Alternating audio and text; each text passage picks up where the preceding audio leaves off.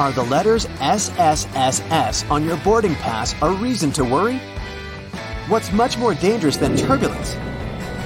Should you really be the first to board the plane? You're about to figure it out. You might have noticed that most planes have blue seats. There's no mystery here. Airlines opt for this color because it's considered to have a calming effect. This color supposedly puts passengers at ease and helps even the most nervous flyers to relax. But there's also another, more practical reason.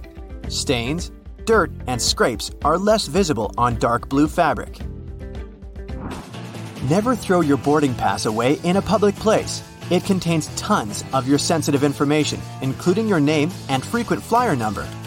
This, in turn, may allow someone else to check your future bookings, change your seat, or even cancel your flights. So, the best way to deal with the boarding pass for a flight you've already boarded is to take it home and feed it through a paper shredder. By the way, if you ever see the letters SSSS or S on your boarding pass, get ready for additional security checks. Instead of these letters, there may be a checkerboard pattern.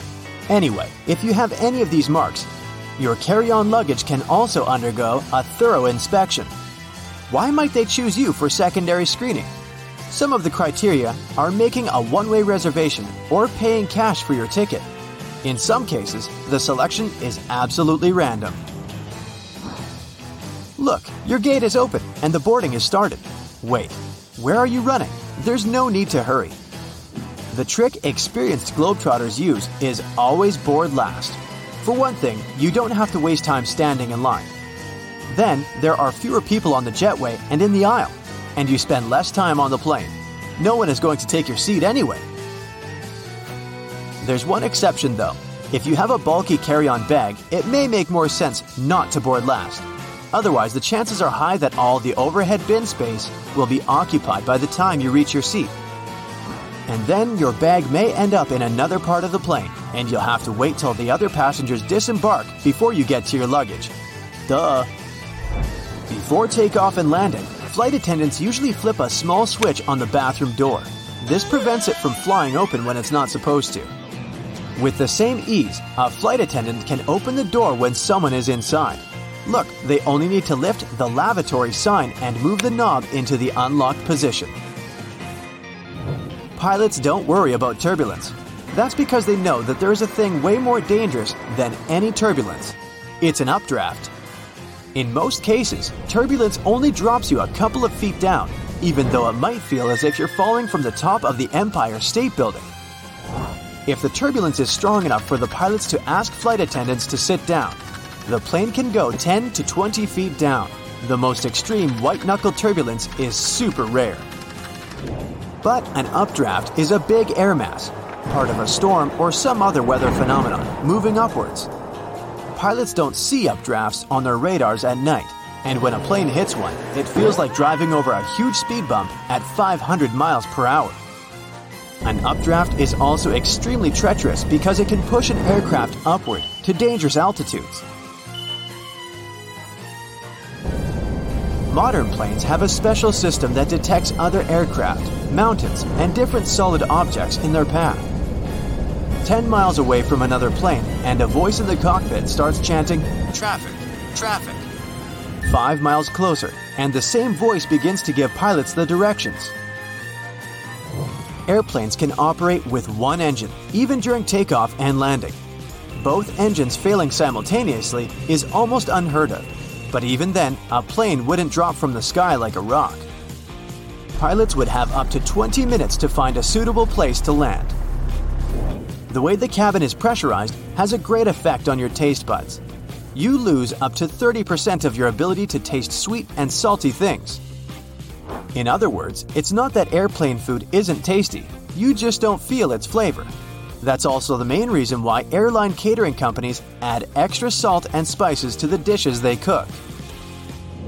But you know what may help you? Noise canceling earphones. For some reason, that probably has a scientific explanation. Cutting off all that noise around can help your taste buds. Each of those dings you hear during the flight has its own meaning. In most airlines, a boing soon after takeoff indicates that the landing gear is getting retracted. Three dings in a row means more urgency than just one. A high low ringtone informs crew members that their colleague needs them in another part of the plane. Three low chimes means some serious turbulence ahead. Crew members are supposed to put away meal carts, take their seats, and fasten their seatbelts. If you're a nervous flyer, pick a seat in the middle of the cabin. Turbulence mostly affects the front and rear parts of the cabin. The middle section, which is over the wings, doesn't shake so much. Pilots and co pilots eat different meals. The reason for this precaution is very simple. Imagine both pilots having the same dish and getting food poisoning. In this case, neither of them will be able to control the plane. If they still want to have the same dish and won't agree to have anything else, there's a safety net. Pilots don't have their meals at the same time. If one pilot ate the dish and still feels okay several hours later, the other pilot can brave their meal as well. What would you say when asked about the filthiest place on a plane? Nope, that's not the toilet seat. It's not even in the bathroom. Flight attendants warn that you should be particularly careful with headrests, seat pockets, tray tables, and seat belts. Experiments have shown that one third of all seat belts have yeast and mold on them. Most tray tables are covered with bacteria.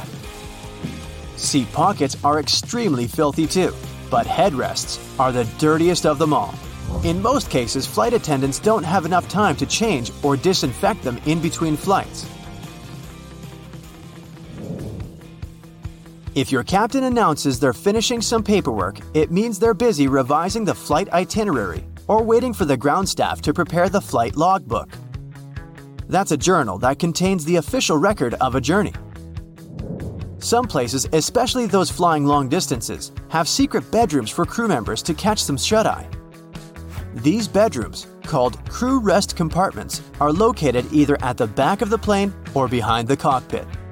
Such a compartment can have up to 10 comfortable beds where flight attendants can have a rest. Plane windows are made of super strong plexiglass that can easily cope with high speeds. And the window panes are shaped in a special way so that the high pressure inside the cabin pushes them against the aircraft body.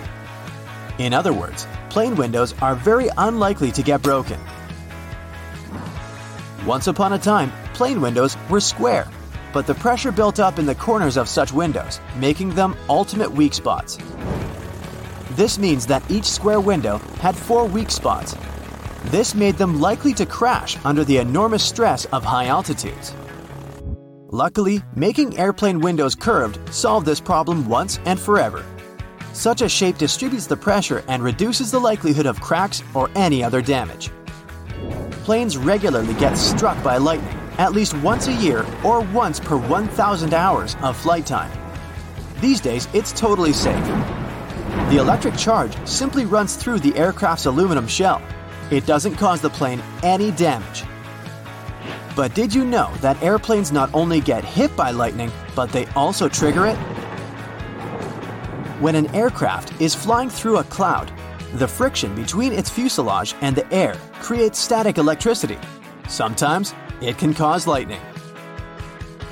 That's it for today. So, hey, if you pacified your curiosity, then give the video a like and share it with your friends. Or if you want more, just click on these videos and stay on the bright side.